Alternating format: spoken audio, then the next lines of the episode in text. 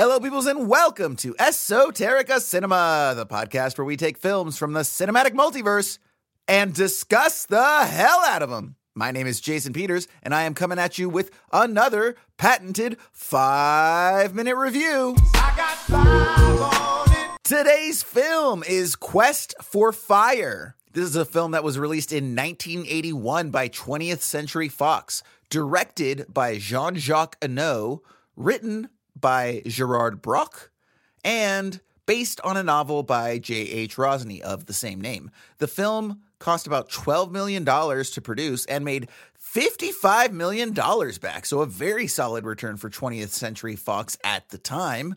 Let's go ahead and check out a description here. Letterboxd has this as follows. In the prehistoric world, a Cro-Magnon tribe depends on an ever-burning source of fire, which eventually extinguishes. Lacking the knowledge to start a new fire, the tribe sends three warriors on a quest for more. With the tribe's future at stake, the warriors make their way across a treacherous landscape full of hostile tribes and monstrous beasts. On their journey, they encounter Ika, a woman who has the knowledge that they seek. Now, if this sounds like an adventure, it is, but it's also a sort of artsy adventure, right?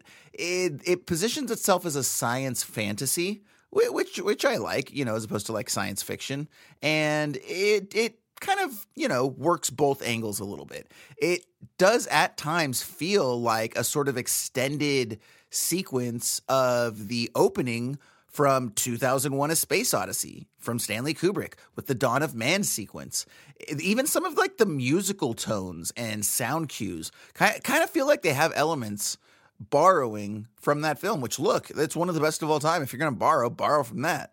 Now, I will say this is a good film. I really enjoyed it, and in particular, I thought it was pretty ballsy, because what it attempts to do is it attempts to go back, you know, uh, millions of years and tell...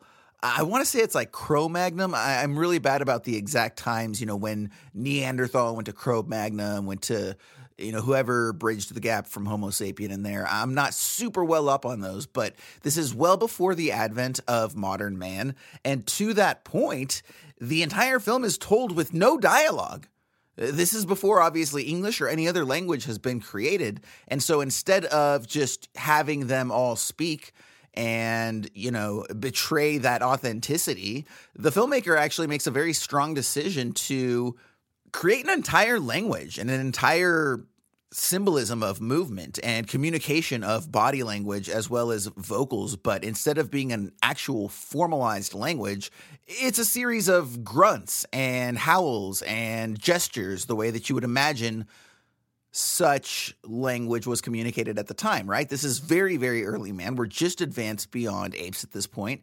And so, yeah, a lot of this stuff is going to be in our super early stages. And as such, even the way that it treats violence and sex is very interesting because, again, this is before emotions, apparently, and, and it's just this very sort of primal savage act, the act of mating, right? And it's just the dudes sort of going up and fighting one another for the right to and privilege to be able to mate with the, one of the available females, whether or not she wants to, right? They're, they're just taking her and they're fighting off other people. And so, again, they're acting in this very sort of animalistic, uh, primal sort of way that I, I really appreciated, because it hasn't really been portrayed in that way previously.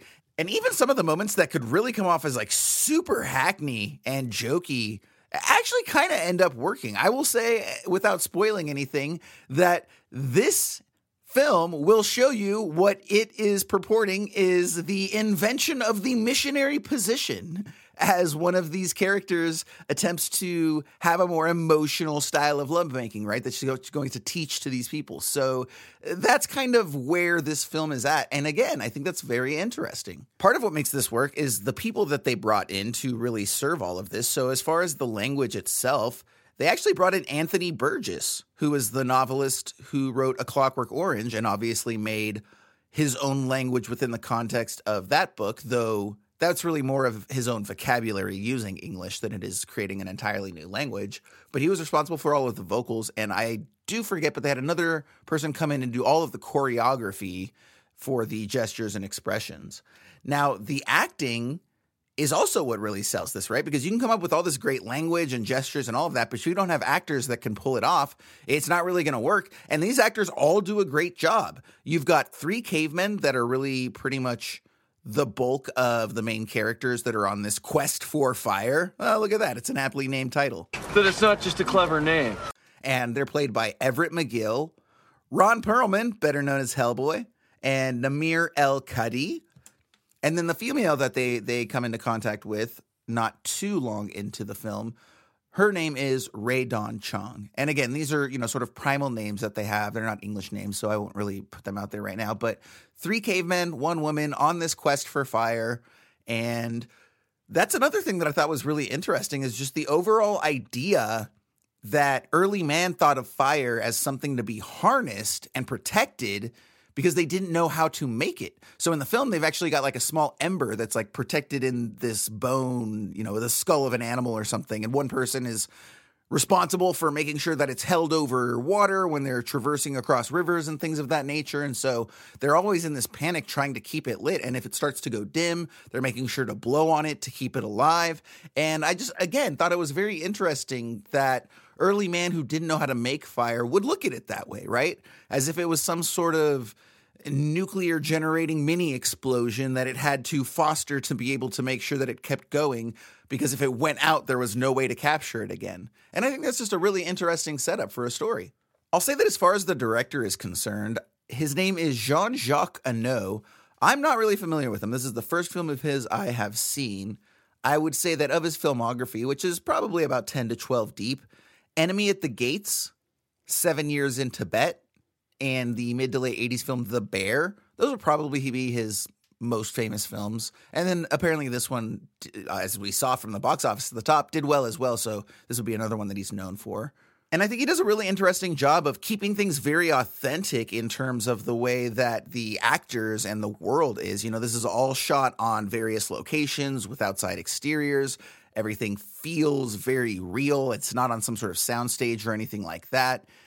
And again, the actors do a great job in their portrayals. However, it definitely still feels like a movie, right? It has that cinematic quality to it, just with the the way that the shots are composed and the way that the stages are set, the compositions of the photography, the overall feel. You know, it, it, you can still definitely tell that there's a lot of these very cinematic qualities. So you've got the style that that brings, but then also the substance as well of, again, these very sort of authentic flourishes throughout the film. A film like this is also going to live or die on the strength of its makeup, and it still holds up after all this time, after forty some odd years, right? This film actually, the makeup was good enough for it to win an Academy Award, which may have been one of the first. And you can obviously still tell that it's people in some sort of makeup or what have you, but it, it it's enough to get you to buy in. And at the end of the day, that's really all we need. Three adjectives for you: confident, intriguing, and cinematic. Gonna go with a star rating of four out of five. So do check out Quest for Fire. Good movie. You can also go to the website and let us know what you thought about the film, esoterica cinema dot com. You can also reach us on Instagram as well as via email, esotericacinema at gmail dot com. That's it for this episode. I'm Jason Peters. Thanks so much for listening. Enjoy the movies.